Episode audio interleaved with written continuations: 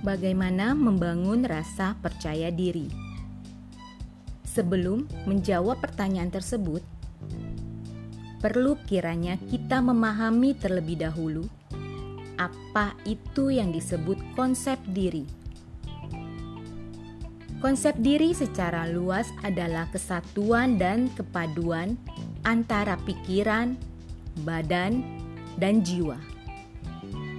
Ketiganya bersatu dan mengutuh dengan segenap potensi yang ada di dalamnya. Itulah konsep diri yang utuh, alias manusia seutuhnya. Rasa percaya diri akan terbangun dan terpancar dari keutuhan konsep diri yang dimiliki seseorang, dan terus akan terpancar dalam diri apabila dia mampu menjaganya. Cara membangun rasa percaya diri.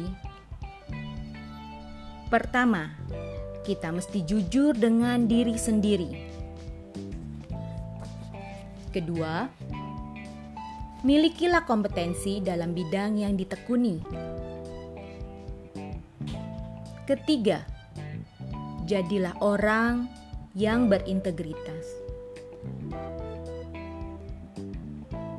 Bagaimana orang lain akan percaya pada kita jika kita tidak percaya dengan diri sendiri atau tidak mengenal diri sendiri?